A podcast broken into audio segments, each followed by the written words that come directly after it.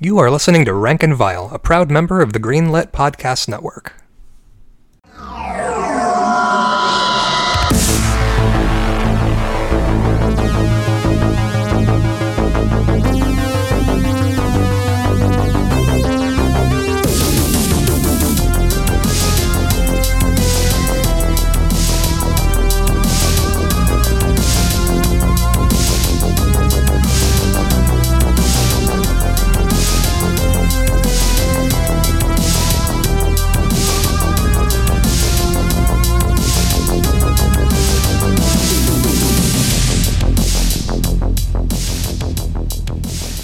Welcome to Rank and Vile, the podcast where we are ranking every single horror movie ever made. And this is Ryan.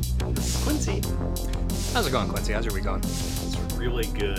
Um, uh, it, it's it's officially September, which means Oh. uh, now it's okay that I've left my Halloween doormat out for the entire year because it's it's just circled back into being socially acceptable. Looped back around, baby. Like you knew it would you knew it was only a matter of time. Honestly, like Halloween has taken on such a weird thing in my brain due to quarantine where I'm like it means more than it did last year, but also is fundamentally unattainable due to quarantine.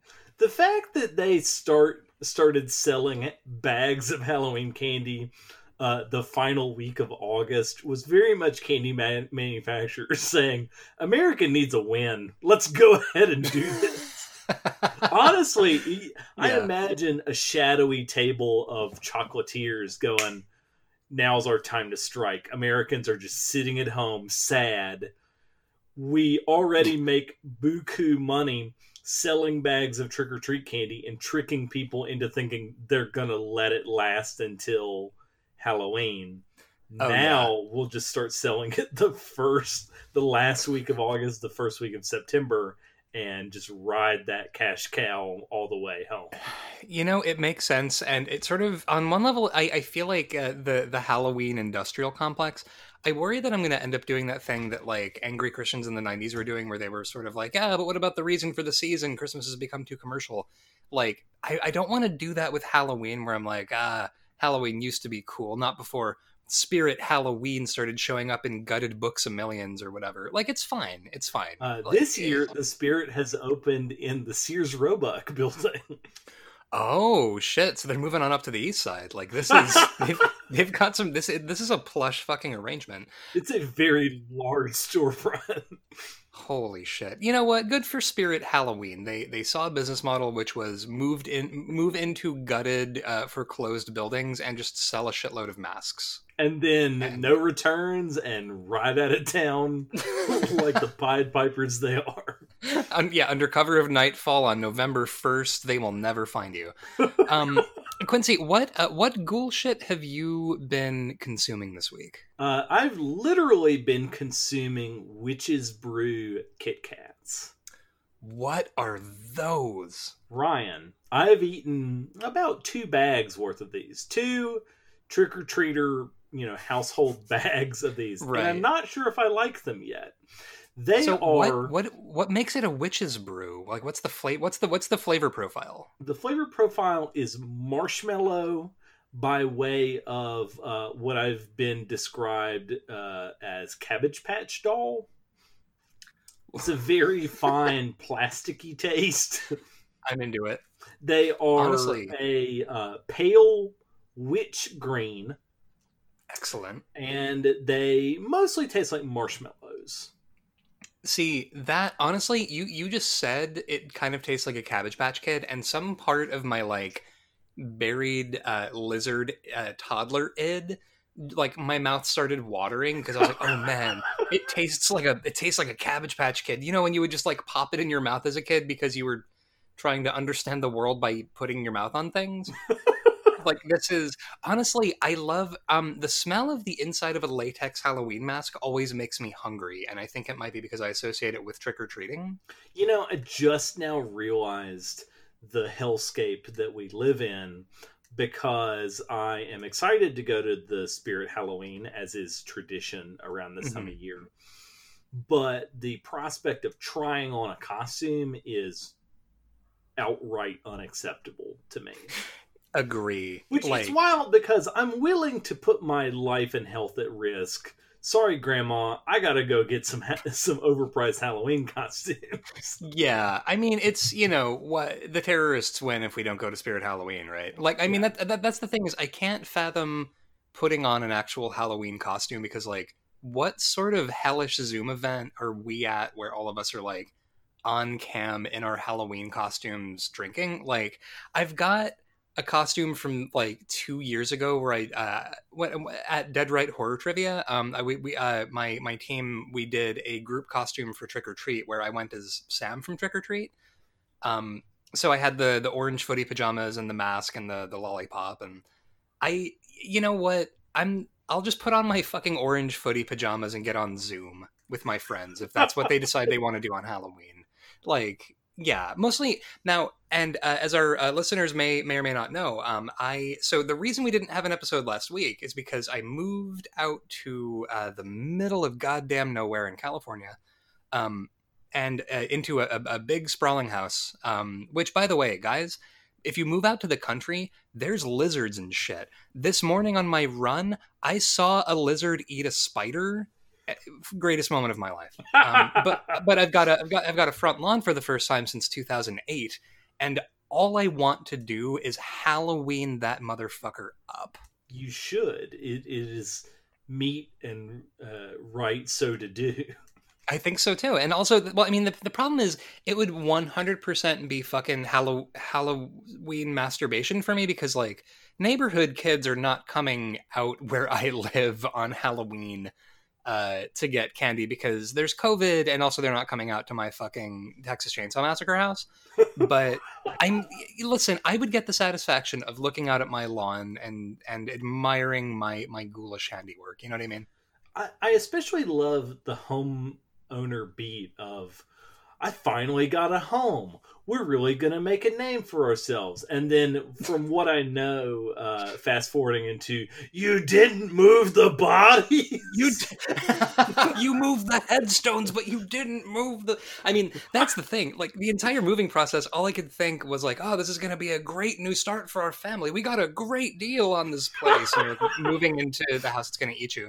Now, um, I do have to legally disclose that there were five satanic cults in this home.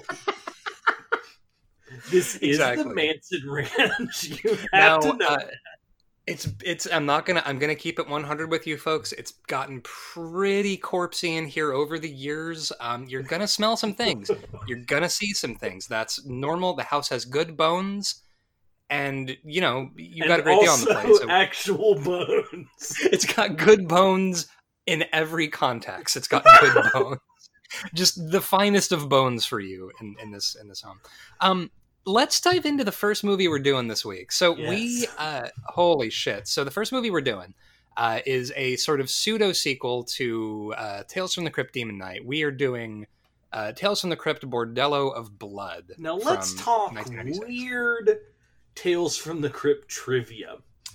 Uh huh. This was the first of a planned trilogy of these Tales from the Crypt movies. Mm-hmm.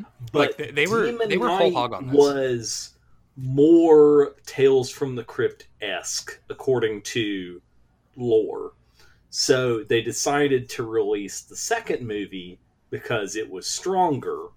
And then uh, Bordello of Blood uh, crashed so badly, it bombed so bad in the box office that a third was never produced. So this is actually uh, Bordello, Bordello of Blood was actually part of a proposed trilogy.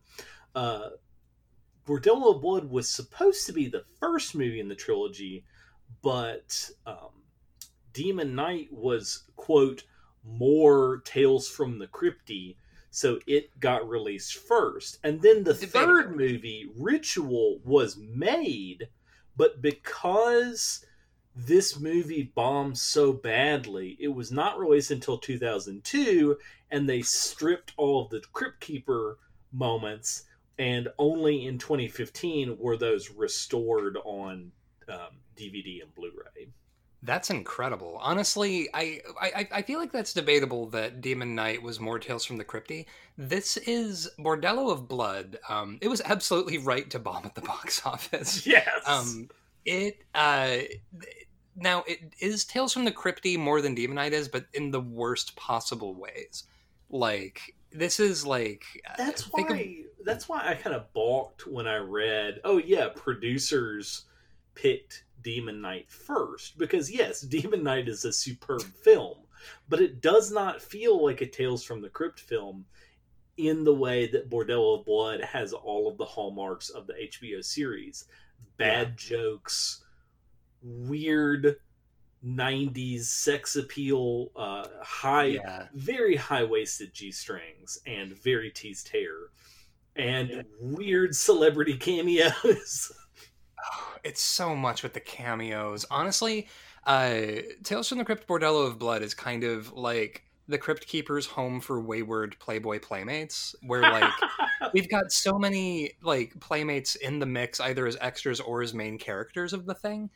And there are so many uh, porn stars in this film as well. Yeah, it's so the movie starts out uh, with a framing device um, that makes me want to die. Um, we we get we get the all right. So we get the opening sequence uh, where um, there's these like treasure hunters doing like an Indiana Jones style Tomb Raider thing, opening a casket to um, reveal uh, one of them has the key, which is the MacGuffin from Demon Knight, which is it's like full of demon blood or something. It's it's pure. It's full of Magaffinium. Um, and they they find it in a in a tomb, and uh, there's a, a, a, what looks like a mummy knitting itself back together. By the way, in the scene, uh, there is a uh, character. There, there's a character uh, pl- uh, played by uh, Phil Fondacaro, who is a uh, great fucking character actor. He's a little person uh, who what he was in Land of the Dead in a and cowboy he's also hat. in a shit ton of Tales from the Crypt episodes. Oh yeah, like this guy is like Tales from the Crypt alumni at, at, at this point. Like he, this is like him being in this movie is like him being a 22 year old doing donuts in his high school parking lot. like he's he, he he's he he done been on on Tales from the Crypt, but he uh sells out a bunch of his uh, Tomb Raider buddies, and they all get killed by the original vampire who is played by someone. Um, Angie Everhart, thank you, Angie Everhart. Uh, she known now, Angie for this movie. Yeah, no, known for this movie and being the video store babe and Last Action Hero that Arnold Schwarzenegger hits on. Um, which, listen, it's good work if you can get it. Uh, she, so she's uh, an ancient vampire that come comes back to life. I gotta tell you, I was impressed that they got actual tarantulas for this intro. yeah, they they called the finest tarantula rancher. Tarantulas. Yeah. Tarantulas to wrangle these suckers, and they're just like going hog wild, just pouring tarantulas in this uh, tomb scene. Yeah, it is. It is a it is a spidery intro, and then so we get that, and then it um, cuts to the framing device, which is the crypt keeper um, at like a restaurant, sort of uh, uh, rubbing elbows with a mummy played uh, by the guy who was um, the main character from Demon Knight, Yeah, Uh, William fucking Sadler. William fucking Sadler, Death from uh, Bill and Ted's Bogus Journey, and also apparently Bill and Ted Face the Music. Uh, and he's it's like this thing of like uh, oh you know like they're they're sort of trying to one up each other about cool film stories, and then you know the crypt keeper's like ah I've got one for you. And also here's the thing though he he's the crypt keeper says fuck in this intro, and it bothers me more than it should. I don't know why. I feel like the crypt keeper shouldn't cuss. Yeah, I feel like, especially because the Crypt Keeper is such an unwholesome character, and the lineage of EC Comics being like part of the Senate trials and like the moral panic, that you have to play it like to the opposite extreme. That you can have as much sex and gore as possible, but Yeah. Yeah, yeah, but that- the Crypt my thing. Keeper must say, you know, fudge, fudge. Yeah, I, I mean, you, you know, you, you don't want the EC comics. You don't want like the Vault Keeper coming in hot, like, and then they chopped his cock off. Like nobody wants the dirty words, and they're like, I, the Crypt Keeper is already a fucking undead zombie creep who makes puns about people getting their heads chopped off. I don't want to hear him calling anyone an asshole. I don't want him saying fuck. Get out of get out of here with that. It's I don't know why. Lazy script writing because the Crypt Keeper would make a bad pun over a curse word. Yeah, wow. The, you know, uh, all those seasons of Tales from the Crypt. What a bunch of uh, uh, terrible writers. They could have just had him saying "fuck" and just being like, "Wow, fuck This that HBO, they're probably allowed one per episode. you are allowed one fuck. Um, and so he's, you know, he's he starts spinning the story. Now, uh, Corey Feldman is uh, not all over this movie, but he is in the mix. He's he is being his Corey Feldmanist in this too. He's got the fucking earring. He's Oh, got man. his sunglasses. Those sunglasses, I love them because they look like the sunglasses that um, a goon from a Frank Miller comic would wear. like just like he now Corey Feldman and his um, gang of miscreants. These are punkers, right? Like this is when somebody is in a movie in the '80s and they're like, "Ah, I hate all those punkers out there with their haircuts and their t-shirts," and it's like he's not really a punk or a goth or a metal guy or anything. He's just like generic guy with piercings. And he is hanging out with all of his friends. They're all extremely 90s. Quincy, they are so 90s, all of them. They just reek of of Jolt Cola Yeah, and and, and uh, bugles. yeah, and Drakkar Noir, and they are at a bar. And now what's incredible? So they're at this bar. Um, that, by the way, at this bar, at all times, "Jailbreak" by Thin Lizzy is playing. Anytime we cut back to this bar later in the film, "Jailbreak" by Thin Lizzy is playing, and it's it's perfect. Um, This soundtrack has an original song by Anthrax called Bordello of Blood. They no really shit. they really uh, came through. It also the soundtrack features Scorpions' uh, classic track "Still Loving You." Oh hell yeah, that classic power ballad. I that I I, I I genuinely love the Scorpions. Um, he listen. I'm surprised they had Anthrax money. This is before the bottom fell out and they had to retitle the third movie. When they, you know, world was their oyster. um, They could. here's what's wild. Not only was the world at their oyster, they were able to take the script from uh, of From Dusk Till Dawn and The Frighteners and go, we could release these as Tale from the Crypt money, but we're gonna pass on them. Not yeah. good enough for Tales from the Crypt. No, no. I'm sorry. It doesn't match up with the Tales from the Crypt brand. Uh, we're gonna need. We, we, we demand a certain level of talent. Although honestly, uh, from Dusk Till Dawn would also make total sense to me as one of these movies where it's just like, yeah, they go to a whorehouse and there's vampires, which is, I mean, pretty much, pretty much this It's movie. literally the same thing. I mean, it's wow. Wait a minute. Is this movie is Bordello of Blood like? Did they snipe from Dusk Till Dawn? They they may have because it's the same movie with the serial numbers filed off. It's also got the same weird, goofy aspects to it. Oh man, this movie has what you would call a tone problem. really? a yeah. guy showing up saying, You guys want to go get some strange at a whorehouse? Oh man. All right. All right. This guy, I don't know what that character's name is or that actor, but he is the MVP of this film.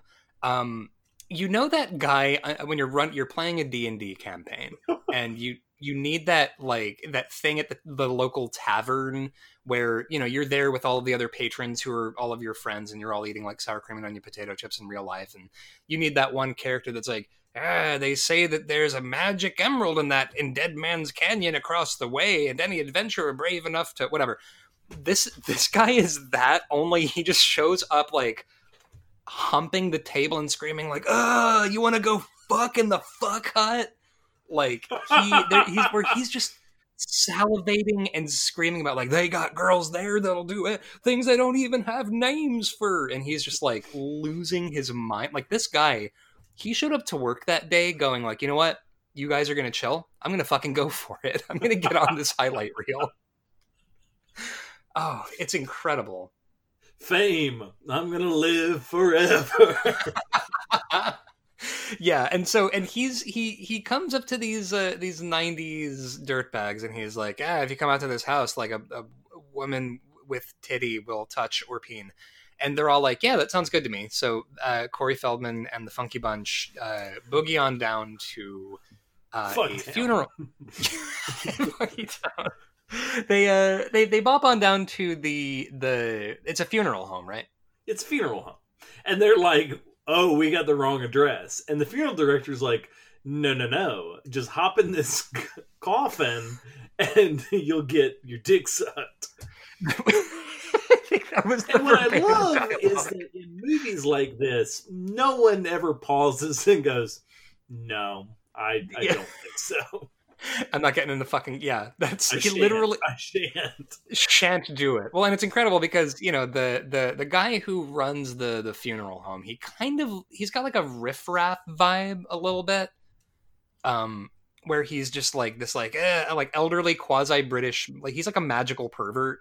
Like he's running some kind of magical scam, and you you don't necessarily know what it is, but he's like, oh, if you want to get your dick sucked, get in the you know, and so he he makes both of them spoon each other in a coffin, which is just amazing. And the, the, the coffin closes and it starts sliding forward into the incinerator. Which, if this had just been a guy who uh, tempts people to get in a coffin by promising them sex and then just cooks them in a coffin, and that were the movie, pretty good. Also, very Tales from the Crypt. yeah, extreme. Like your penis is a dowsing rod leading you into the flames. Um, The Crypt but people so would say something like, hmm, he'll expect some burning when he pees in the morning. I guess he learned that he shouldn't get his cock burned because he gets exactly one cuss word. um, and so they, they get they, they they get carted into the fire, and then at the when they're like, oh, we're getting cooked in a coffin. Um, we get a little roller coaster moment where it uh, drops down through a ramp, and they emerge in the fuck hut. and it is a uh, mansion where Right. a bevy of porn stars show up and say, "Yes, we are uh, here for you." And it's the it's the you know which shall you choose scene that uh, Right. see so often. Yeah, and, and, and it's you know you've you've got sort of uh, paunchy businessmen doing conga lines with the porn stars. Which, first of all, I'm sorry if you're going to a brothel, d- you're doing conga lines for fun. Like, show up, fuck, and go home. Like, why? Who's out here wanting to play fucking like naked twister with people at a brothel? My You wanna touch the guy next to you at a brothel? Grossly underestimate how lonely people are.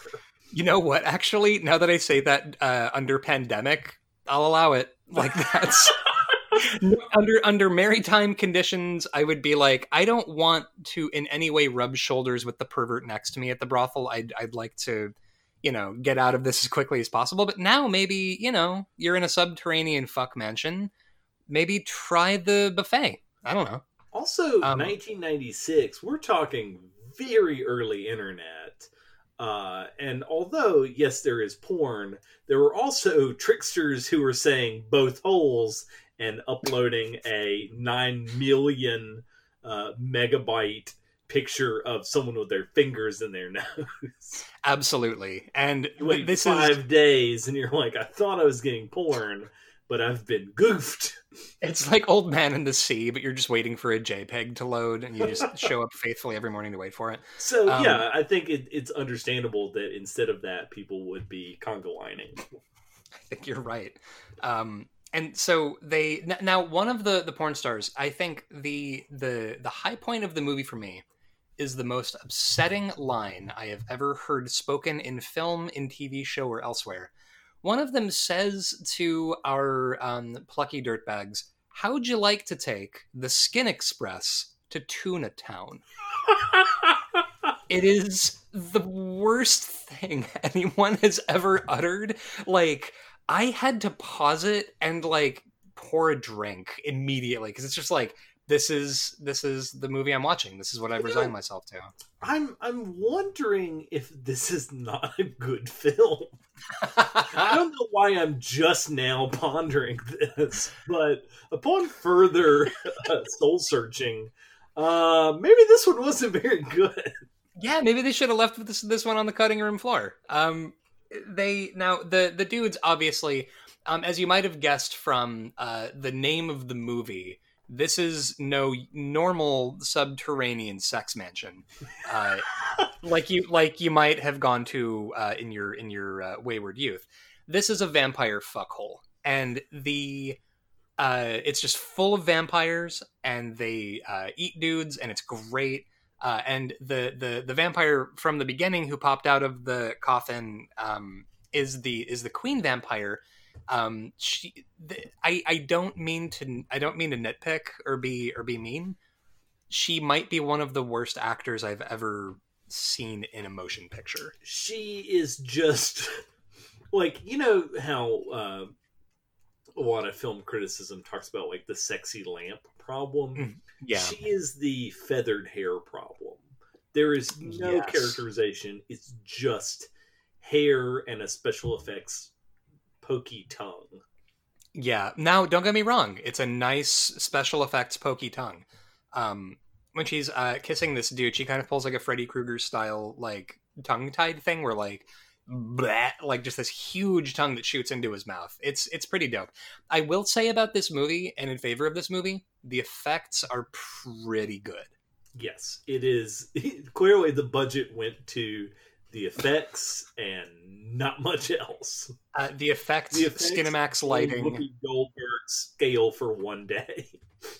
Oh my god, the Whoopi Gold, the, the Whoopi Goldberg cameo out of I actually yelled like I threw my hat down in disgust. I was like, "Oh, come on." Like Whoopi Goldberg is just in this for no ass reason. Um but so uh, uh Corey Feldman's dude friend gets uh dispatched and then we assume the same has happened to Corey Feldman.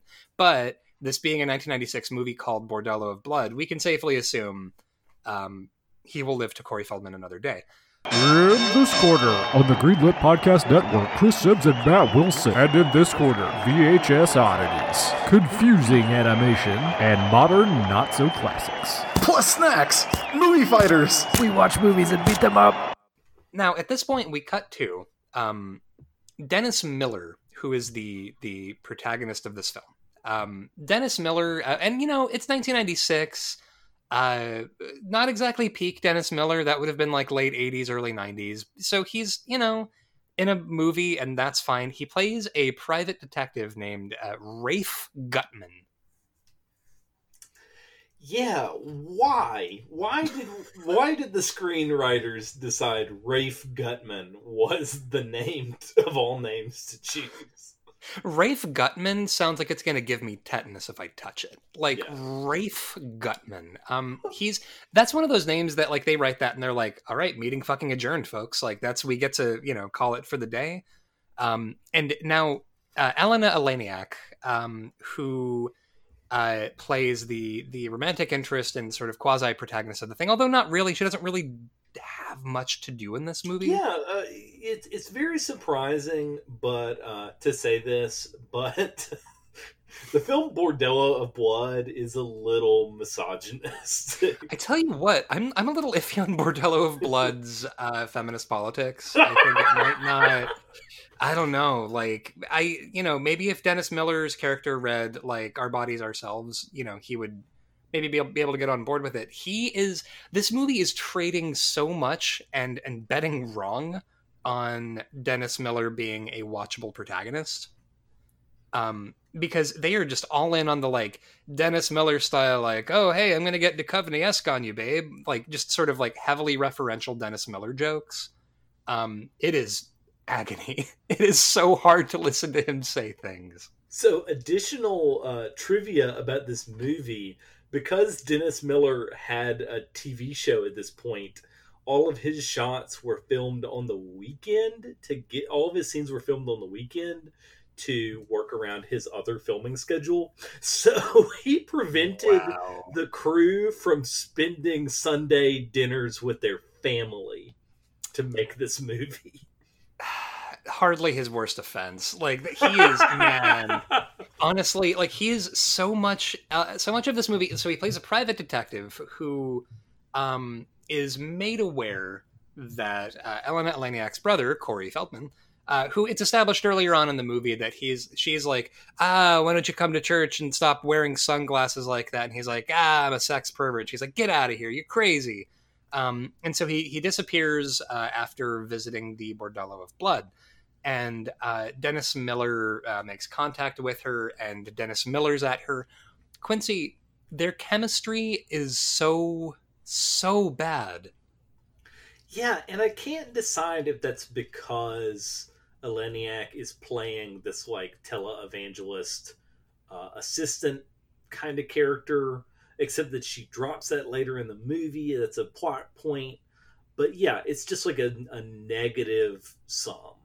Yeah. Well, and and now th- that's the thing is like Ellen Eleniak is like doing her best with this role, but I think it's that Dennis Miller uh, has chemistry only with himself and is just uninterested in establishing a rapport. Um, yeah.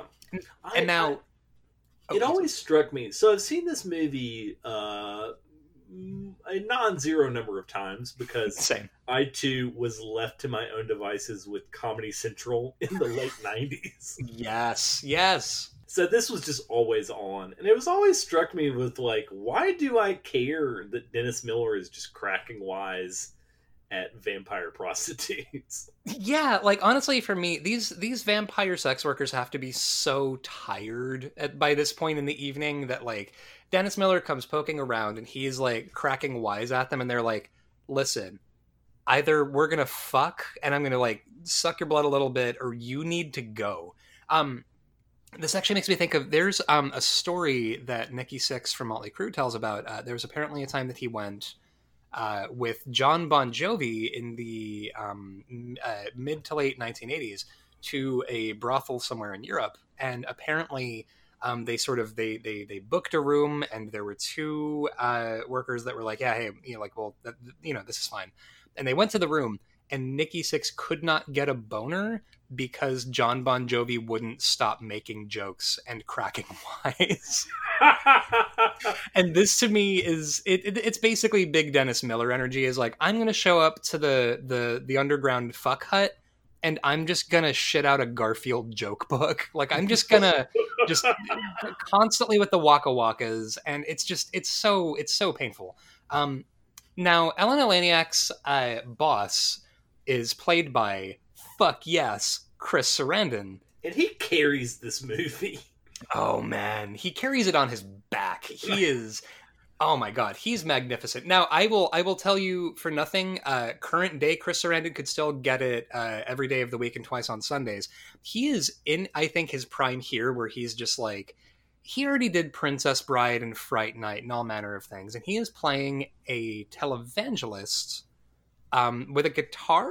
Yeah, because he like riffs a sweet lick to send Satan back to hell. Because the kids have to see something cool on on TV.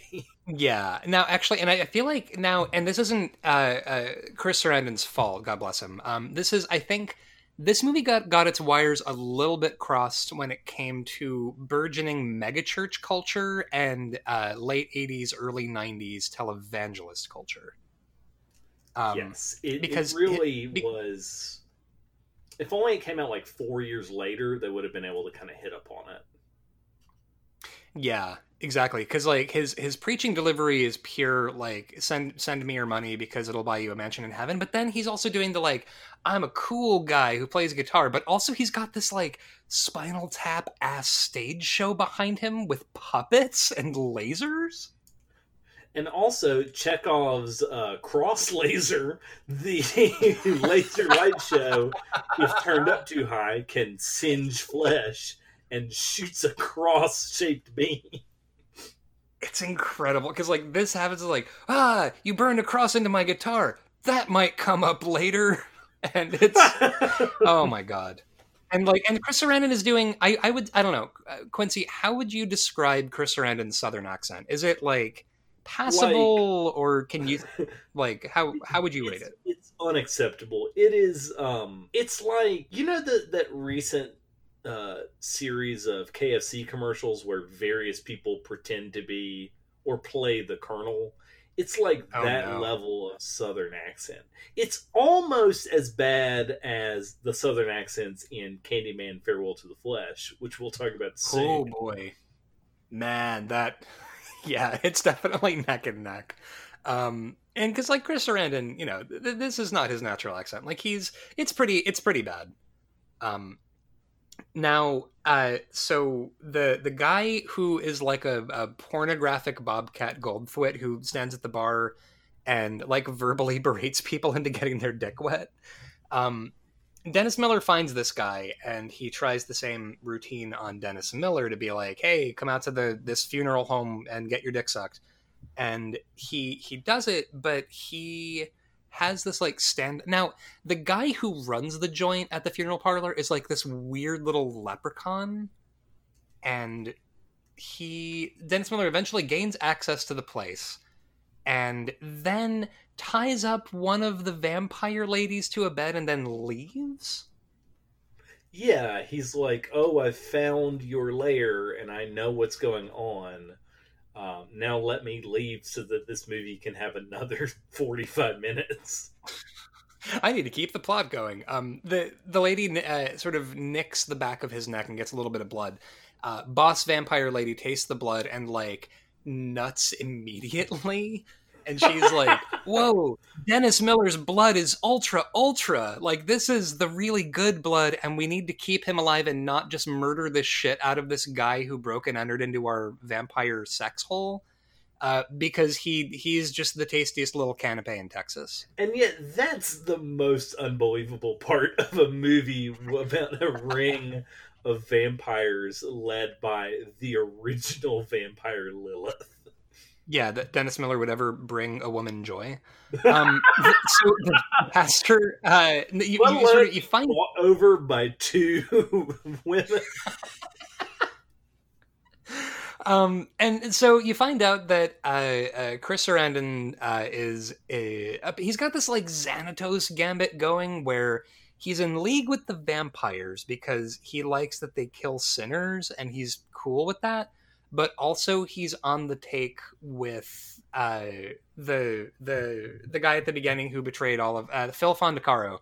Um, also, he's on the take with him, but also he is in with the perverted funeral home director, kind of like he's got he wears a lot of hats. This, and this then Fondacaro double crosses him because he's having sex with Lilith. Because why not? You know what? If you trusted Phil Fondacaro, like, like, come on. He he exclusively plays characters that like are Ric Flair on a tag team levels of ultimate betrayal. He's got a Like, he- single silver earring. Like we all saw it coming. yeah, he will betray you. Like that's just that. It's a foregone fucking conclusion, folks. Uh, he so uh, Chris Sarandon almost gets killed, uh, but Dennis Miller uh, shows up. Uh, he rolls up on the joint uh, with a super soaker full of holy water. God And- bless it. It's such a good trope. I I'm a sucker for it every time. Oh, completely agree. Um, and he actually says to Elena Laniak, and it's the worst thing in the world. "Ah, I feel like I'm in a bad Tales from the Crypt episode. Fuck out of here. That's not you. How dare you do that dialogue in this film? Like I, I was, I was so annoyed because I was just thinking of, I, and you know, maybe the problem is I, I like that series so much because of what it does that having this self-referential shit is like, you know what, Dennis Miller, you don't even go here. All right, like show some fucking respect in in my Tales from the Crypt. Honestly, the set piece with the water guns, it's a fun time. Yeah, so then the rest of the movie is just your standard like vampire shenanigans. Um the laser burns a hole, a cross-shaped hole through Lilith. She transforms into a bigger, badder vampire. Um, and Right. then we all think things are fine because Eleniak and Miller get in the car to drive away. And thank goodness we've we've escaped everything. Oh, but not before. Oh no, Corey Feldman has been a vampire this whole time, and and I can't believe we were too late. Yeah, and well, and then the uh, the searing sexual chemistry between uh, Ellen Laniak and Dennis Miller, um, sort of culminates in him putting his hand on her thigh and trying to to make out with her, and he like sort of um, hikes her skirt up a little bit and sees bite marks on her thigh. And then right then he's like, "What's that perfume you're wearing?" And she's like, "It's not perfume, it's sunblock." And then bites him, and that's the Now, movie. in 1998, a young Quincy thought that that was genius. yeah, yeah. Like, hey, are, uh, have you heard of this new banana boat perfume? Like, it just smells exactly like sunblock. Like, no one has ever confused anything for for perfume with sunblock. But you're exactly right. Watching that, like when you're you're homesick from school in 1998 and you're watching Comedy Central, um, perfect, perfect. Um, and then we get the the the fra- the the sort of the framing device thing with the crypt keeper uh, has the mummy is now ahead on a chair because of a bet about who has a better movie And he should Um, have stopped while he was ahead. and it, yeah, I was I knew it was coming, and I chuckled joylessly. like said, "You should have quit when you were ahead." And I'm like, "Yes, that makes sense. That's the right joke to make. Thank you."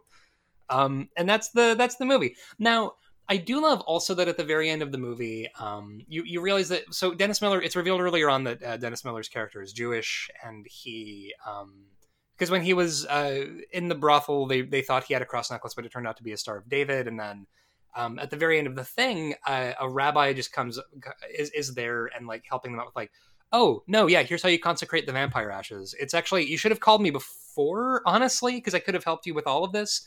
Um, but it's it's totally cool. How's here's how you do it. Um, and he's like, we do this all the time.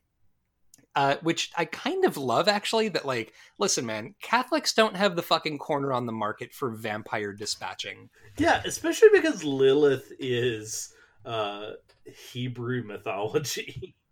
yeah um it's it's kind of it's kind of great i kind of i kind of love that part um now we should probably talk about good things about bordello of blood Um, it's got the Crypt Keeper in it. It's got that cool laser. yeah it's got that laser i mean that's that's the thing that i love is that like the, the movie bordello of blood is exactly the movie you think it's going to be when you pull this off the shelf at like a hastings like it, it's not telling you anything about it that you don't already know Yes, with this film, you get what you get, and you don't throw a fit. Exactly. Um now all right, so looking at the list, holy shit. So where so looking at the list right now, um where I, I guess the the logical here wait, I'm gonna do it so that I'm not tapping my keyboard. So the logical place on the list I think we would want to start would be Demon Knight. It is nowhere near on the same par as Demon Knight. No, yeah. Tales from the Crypt Demon Knight is at number 116. And I, I hasten to remind all of you, uh, f- fucking tour de force performance from Billy Zane. You got like Jada Pinkett do just act swinging for the fucking fences. You've got Dick Miller succumbing to booze from a Hunter S. Thompson ass Billy Zane in a bar. Like it's it's fantastic. You've got Thomas Haden Church being a dirtbag. It's great.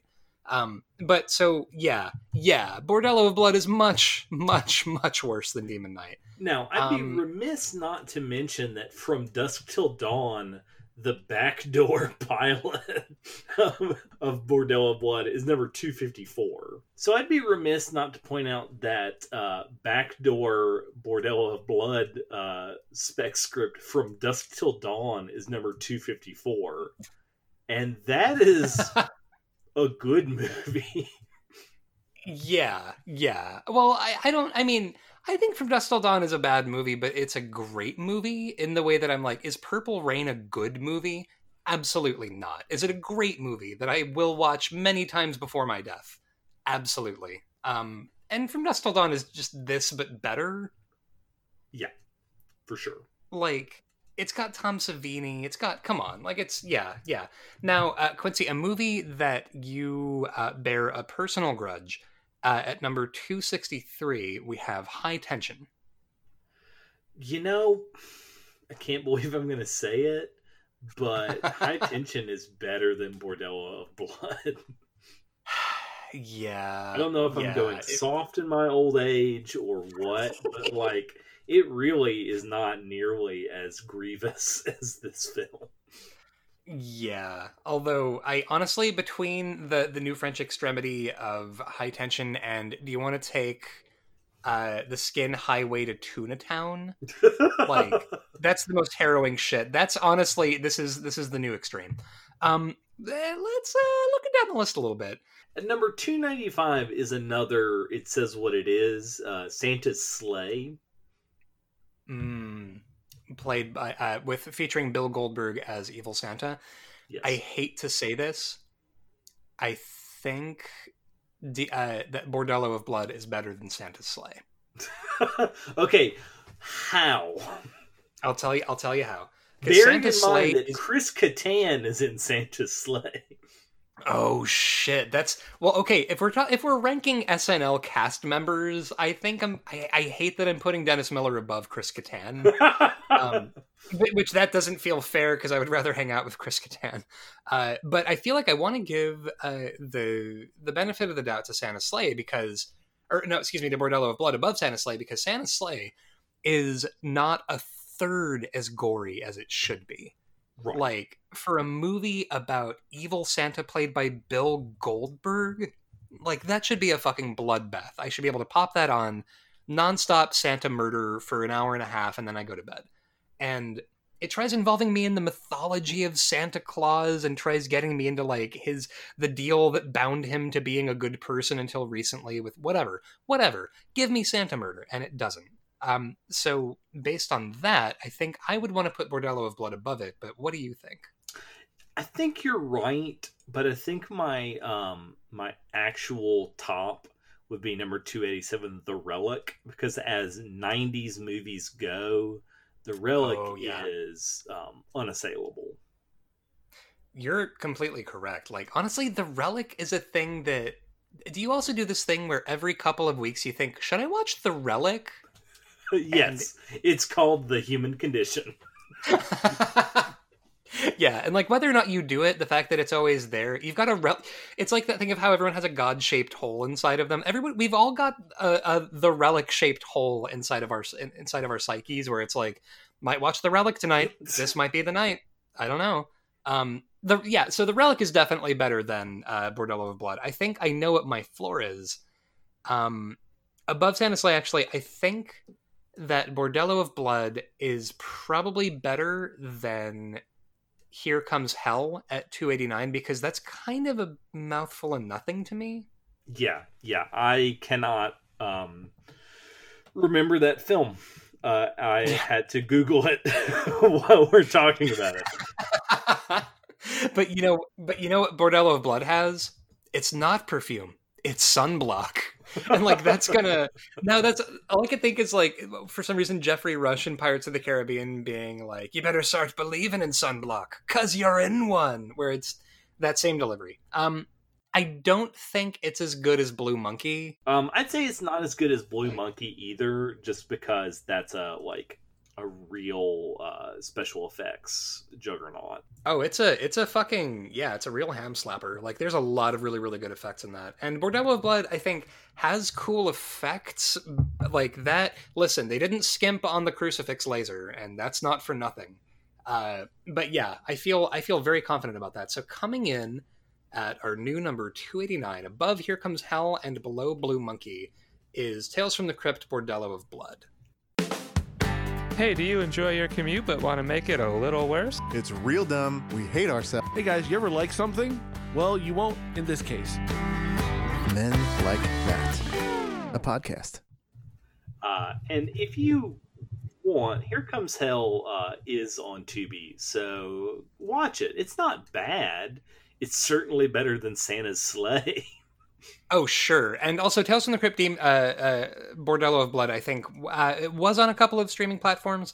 Uh, I did not pay money for this because I'm not. Money is not changing hands for me to rewatch Bordello of Blood. Uh, I Um, own it on DVD, so I watched it. Fuck yes. God damn, that's that's outs. You're you're never gonna regret that purchase. You may Well, not ever because enjoy it's, it's got both movies. It's a double disc with both Tales from the Crypt movies. That's a that's a fine Thursday night, is what that is. So the second movie we're doing for this week. Um, so now that we're in quarantine and we've had to delay uh, the release of uh, the new Candyman, um, directed by Nia DaCosta and uh, produced by Jordan Peele, which I am so desperate to watch that I want to pull my own eyes out. Um, in lieu of that, we we did uh, Candyman: colon Farewell to the Flesh uh, from 1995. Um, this is a this is a bad movie. So uh, Nothing, nothing tells you uh, the tone of this movie better than it starts on a lecture, a dry, boring book tour reading, man, and and now the thing is, motherfuckers using a slide projector. yeah, as was the Silent 95, and and Quincy, as we're both uh, literary and academic types. I think we've all we we've both been trapped at a bad lecture at like a bookshop from some dude like this. Yes, you sit in the front row on accident, and you cannot get up without Got to crawling over twenty people. Oh my god. Got to keep your neck craned the whole time. You've got like sweat running down the small of your back. You're in a bookstore. If I You're had a dollar Um, for every time I was in a Books-A-Million where someone was doing a signing and I was the only person standing near that author, I would be able to purchase a book from one of those authors. Man, this is th- this reminded me, and I don't know why, but I remember um, when I was in college, I went to a uh, a reading and uh, Q and A session with Billy Collins um, at a place near where we went to college, and the whole time he just looked so tired and so miserable, and it was it was just everybody present was just like, please, I'd like to go home now, but we all had to sort of agree that we were at this reading by Billy Collins. Um, it was it was a bad time. And so, uh, Candyman Farewell to the Flesh, we get the uh, we get this uh, lecture from the snooty academic from Candyman who uh, dunks on Helen Lyle for not doing her fucking homework about Daniel Robitaille, and is like you know giving her the breakdown of the legend of Candyman, and is you know like sort of gives her the the backstory. And it's this guy. Uh, now he's doing a book tour about Candyman. I'm just gonna throw this out there if you're in a horror movie sequel and you're on a publicity tour on the back of some horrifying events that happened, your card's getting pulled at some point, but Oh yeah, it's it's just sort of Damocles. And and he literally and they play on that because he's like, "Oh, I'm going to say Candyman 5 times into my reflective book jacket," which damn, that's good marketing. Uh and Good his assistant rips through the the projector screen with a hook hand and scares the audience and then he's like, "I goofed you." But here's the thing.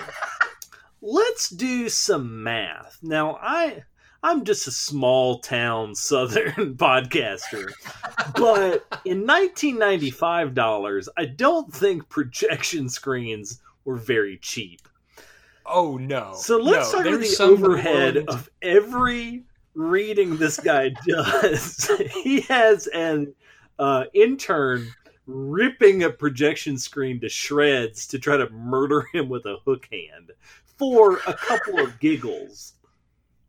Oh man. Now, even that if these hardcore-.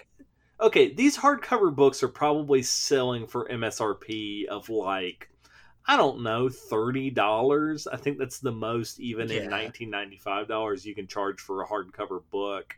They're spending a lot of money on it being cloth bound. It's got this reflective cover, so that's going to eat into the profit too. And um, what I'm saying is he can't afford to be doing this. So is it a surprise to all these bookstores and he's leaving a bloody trail of independent retailers left in the lurch by their equipment being damaged? Or does he like is he in with big projector screen and like they're furnishing these uh gratis to him?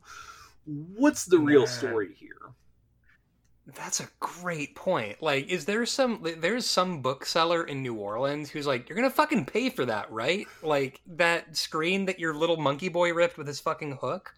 like it's yeah, you know, it's he's he's doing theater at this point, which to me, the fact that you're doing the tour that you're doing and also like goofing on the audience and having somebody like play the part of Candyman's hook for half a second, like, pal, you were you were already uh cruising for a bruising. I. Um, yeah, and and he knows that because he leaves the the uh, reading and he's walking through the French Quarter at night, and there's like smog just pouring everywhere, and every single Yeah. person that like rounds a corner is scaring the shit out of him. Probably because he's been harassed by bookshop owners so many times. They're all waiting in the shadows to collect on their screens. Like, where's my fucking money, man? Hey, book guy, where's my fucking money? Um, yeah, yeah. So obviously he gets he gets gutted by Candyman. Um, but now, and you pointed out uh, the the jump scares in this movie. The scares in this movie, it does a hashtag problematic thing. I feel, which is that it does the gag it is literally every black man in the movie. It's like, oh no, it's Candyman. Oh wait, it's just a black man. A black man in the bathroom. A black man who is the principal of this school and says, hey, you have a phone call. It is very shitty. It's very bad. And i feel like you know if if you know maybe we need answers that uh, a straight to video sequel to candyman can't give us right now. But i feel like if if that's the thing you keep doing in this fucking movie but you don't have any inherent condemnation of like the audience's expectations or you know there's no there's no comment on the fact that this keeps happening there's no like what just because i'm a black guy i'm the fucking candyman like there's nothing like, that it's just like the only thing you get is the one guy in the bar looks at the academic and is like, "What the fuck is your problem? I I too am allowed to use a bathroom. Quit looking at me like that." And and the the guy's like, "It's my my book. I'm I wrote this book about Candyman." He's like, "Fuck off, dude," and and leaves. But that's it. It's not. yeah and although that is kind of that is a great delivery from the actor who plays the academic to me that like they're you know he's standing in the bathroom and he's like washing his hands in the sink uh, next to the black dude and he's like just he's clearly had a few and he's just like washing his hand and the guy looks down at the book and looks at him and he just says in this sodded voice is my book like it's just i i wrote i, I wrote book um because this guy's like you can tell that this guy's like scoping this writer like all right is this guy is this guy gonna proposition me? Is he gonna shoot me? Like what are we what are we doing?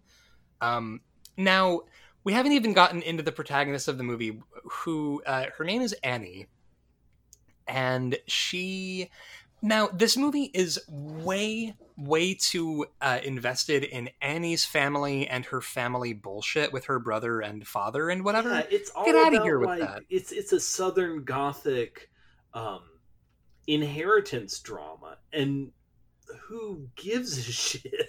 yeah like i'm into southern gothic but like as sort of we don't get any more candyman until 37 minutes into this movie like we're just fiddle fucking around with this stupid white family and their money problems and their their inheritance it's oh, unbearable Ryan, and i the kingfish. Oh, the kingfish. He fuck me, the kingfish. All right. This is a thing that I genuinely love about this movie actually. Um Quincy, how would you describe the kingfish? oh, the kingfish is uh, what you'd call uh, a Southern gentleman, and he's got that like uh, molasses tone. And he says, "Hey, Man. the kingfish. I'm the radio host, and like Mardi Gras is like this time before Lent, so we're gonna explain this for anyone who's never heard of it. Carnival means farewell to the flesh, and like looks at the screen. And did you notice how many drag queens are featured in the beginning uh, shots of Mardi Gras that are shown in this movie? A lot of shots of drag queens, which I, I really appreciate. Uh, yeah, uh, like the, the kingfish is very just sort of like, did somebody ask for a Greek chorus but way moister? Like he's just he's just coming in to give his He's like, his a best catfish marinated in southern humidity. who also uh, was raised by the Budweiser frogs. Fuck. So I have to know, Ryan, how many um, Budweiser frog T-shirts did you own in elementary school? Because I owned a lot. Oh, see, my mine was a, a, bit of a teetotaler household uh, when I was a little kid. So, like during during the the Bud, Budweiser frogs like moment of cultural power. Uh, so my mom wasn't gonna let me wear a Budweiser T-shirt, but I was, you know, I was in the thick of uh, Budweiser frog mania. You know, like it was just it was everywhere, and and and you couldn't escape it. I had Um, one because I have kin kinfolk that live in Louisiana. That was the. Budweiser frog saying mar "Mardi Gras," and that, my friend, for a third grader, is peak comedy. Oh, comedy fucking gold. See, that's the thing. I also I come from swamp folk in Louisiana. Like I'm, you know, I'm I'm pure corn because of where I grew up. But like, so much of my family is from Louisiana that like I'm always I always love anything that takes place in Louisiana because I feel like I'm sort of uh, uh, cut off from that that part of my life because I also uh, hate my mom's side of the family very much because they're all bad people. Um, but they all live in a swamp. The great thing is uh, the kingfish at one point um, because he pops in to let you know that you know he's a radio host and it's new orleans and you know candyman is out there and etc at one point he encourages candyman he puts candyman on blast on the radio and encourages him to chill out and eat some gumbo because Which is a very- is a metaphor for Louisiana. We have all of this rich cultural diversity, and it's all mixed together. Um, I especially have a chip on my shoulder for people that talk about Louisiana diversity. Uh, because it's Mhm. usually white guys like the members of the band Eyehategod who Oh, yeah. use the N word and then say, I can't be racist. I'm from Louisiana. Yeah yeah because like the diversity of a place meaning like what i i have met black people i get to say the worst racial slur i can think of yeah it's it's it's a lot uh, and so hey, it's okay that Phil Phil Anselmo is my friend and also Sieg Heil. I'm from New Orleans. It's cool. man phil anselmo that's my thing at this point like if you if you if you rock with phil anselmo you're either a racist or as good as a racist Like, there's no annie so annie uh summons candyman to new orleans uh, by saying his name in a mirror five times to prove to one of her students one of her black students by the way i i, I feel like the fact that this movie still follows white people i feel like they didn't learn from the previous installment exactly. It's like, huh? It's like we took the entire message from the first movie and just threw it away and just took the like gruesome guy that's killed by bees. Yeah, I'm. I'm not even gonna lie to you. I'm. So, I'm kind of salty that this movie still uses Philip Glass's score from Candyman because I'm like, you don't deserve that fucking score, like for the for this bullshit. But so she summons Candyman to New Orleans, and what you what you come to find out is shit you already knew about Candyman. You already knew the origins because of the white academic that gets like murked at the top of this movie. You already know what happened to Candyman uh, Yeah. to make him who he is. That he got like there was a lynch mob and they you know dragged him to death and covered him in honey and chopped his hand off and put a hook on it and all of that stuff. And so we you know we we sort of find out like all right, well all that stuff you know about Candyman, here's a community theater production of that.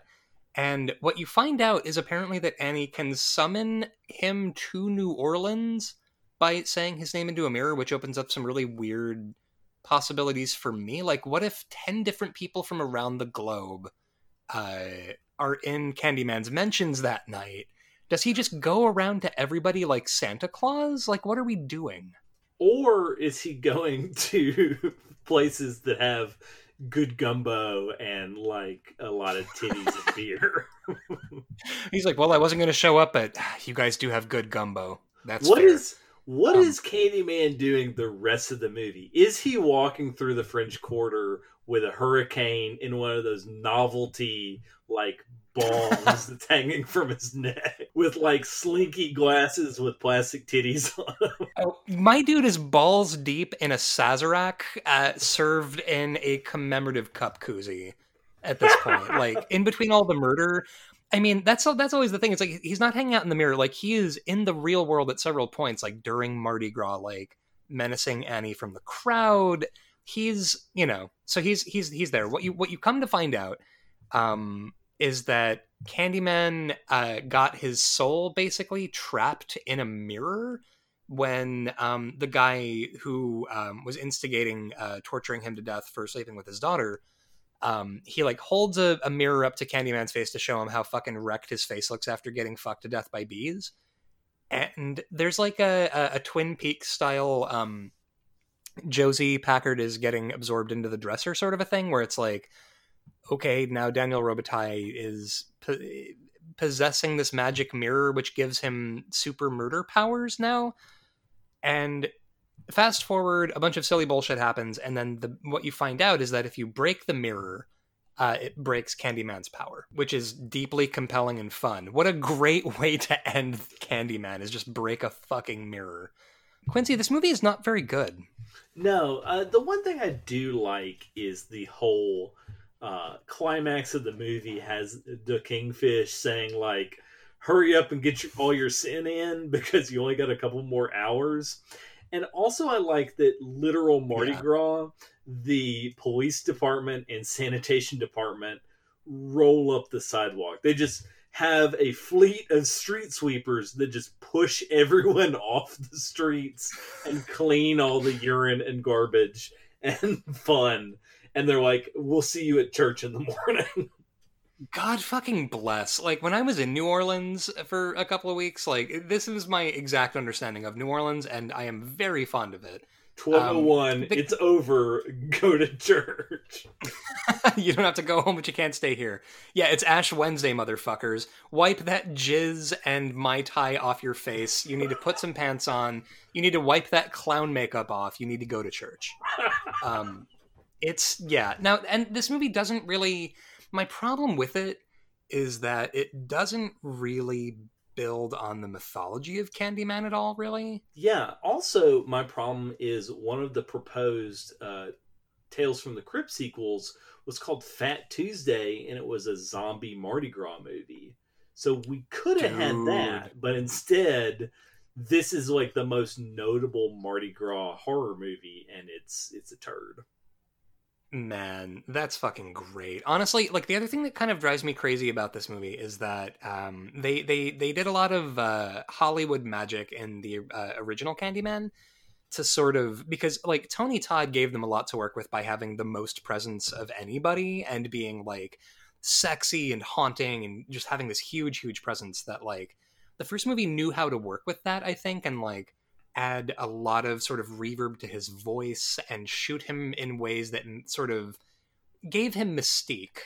Like you had him sort of, and, and in so many of those scenes, like sort of floating, or he's approaching the camera without seeming to move, or there's like some trick of the camera that makes him look like he might not actually be there, even though you can see him, which is the whole point. Um, and farewell to the flesh, it's just like Tony Todd standing there under regular lighting, being like, "Hey, I'm Candyman." And it's it's it's also like, or is it another uh, black man that looks nothing like him? I'm possibly another black guy, which is oh. uh, very bad. This movie okay. is all in on that fucking gag, dude. Let's talk about this. So, we put a lot of movies at the bottom of this list for being socially damaging.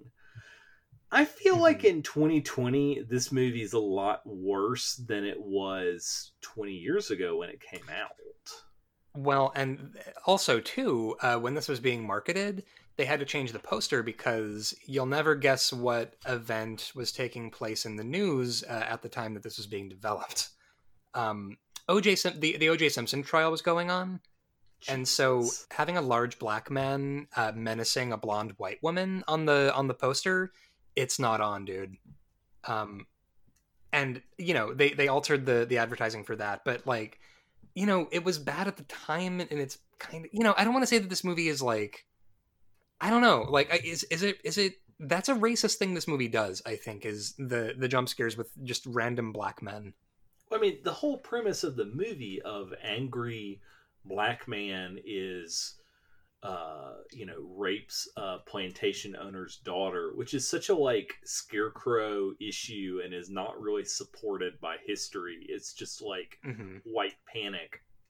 I mean, that whole thing, and like, again, the white uh, rich lady of New Orleans, we're going to care about her and not the charter school she works for or Oh my anyone god. else in this movie, or the poor independent booksellers who have their uh, projection screens shredded to bits.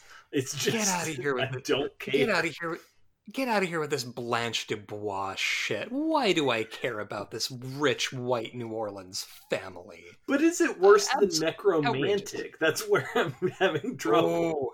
Oh, oh boy. Oh wow. All right. Okay. All right. So is the necrophilia movie where we just get long, loving uh, shots of people fucking a corpse? and Better or bloody worse? jizz. Oh, the bloody jizz. Yeah. Yeah. That. You know what? It has a good ending. Um. You know what? Purely for that ending, I I I, I want to, but I can't. I think.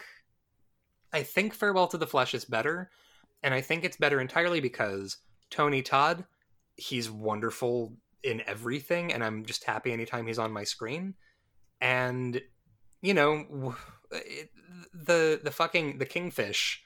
I there there's a line from this movie that I have had stuck in my brain since I was a kid watching this on like VHS that that I rented from like the Video Shack, which is my belly is a mountain of love stuffed with oysters. It's so weird and upsetting, and I love it. Uh, so I feel like purely for some pretty good Candyman line writing, I want to give the edge to to Farewell to the Flesh. What do you think? I, I think that's definitely true, uh, which makes me wonder if it's automatically above um, Bordello of Blood for screenplay alone. Uh, I don't know if it cuts it though, because it feels a little bit less innocuous. Um, now, towards here at the bottom of the list, we have several reboots of popular franchises that miss the mark. We have Mhm. The Predator at 466. We have Hellraiser Inferno at 463. We have Oof. I Frankenstein at 455. a classic. You know what? Actually, I think I know what movie I think this is. Uh, slightly worse than, but slightly above the. So, the Predator at number four sixty six has some weird, damaging shit about autism and people on the spectrum. Um, and it sort of posits that like, oh, it's like the next step in human evolution, but it's, I mean. The way they do it is so fucking sloppy and so like you guys needed two more passes on this before you had this as a plot point. It also has a weird PTSD thing that it's trying to say, but not really. And again, people are paid to read movies and say, to read scripts and say, don't say that. Why can't Yeah. they just pay one more person to go, yeah, no, don't do that? Yeah, everyone disliked that. Um, so I feel like I want to put this uh, above Nekromantik 2, which is at 467. I think The Predator is probably a better movie because it has like a coherent plot that isn't just 30 minutes of nothing. Yeah, I Um, would, I would agree. With the Yeah, like with the exception of the autism subplot being fucking garbage, I feel like it clicks right along in a way that I'm not gonna lie to you. This rewatch of Farewell to the Flesh, it was a goddamn march to like forward to just be like, all right, we're so we're still talking about the rich white family. Great. Uh, where's Candy? No, we got 20 more minutes. Okay.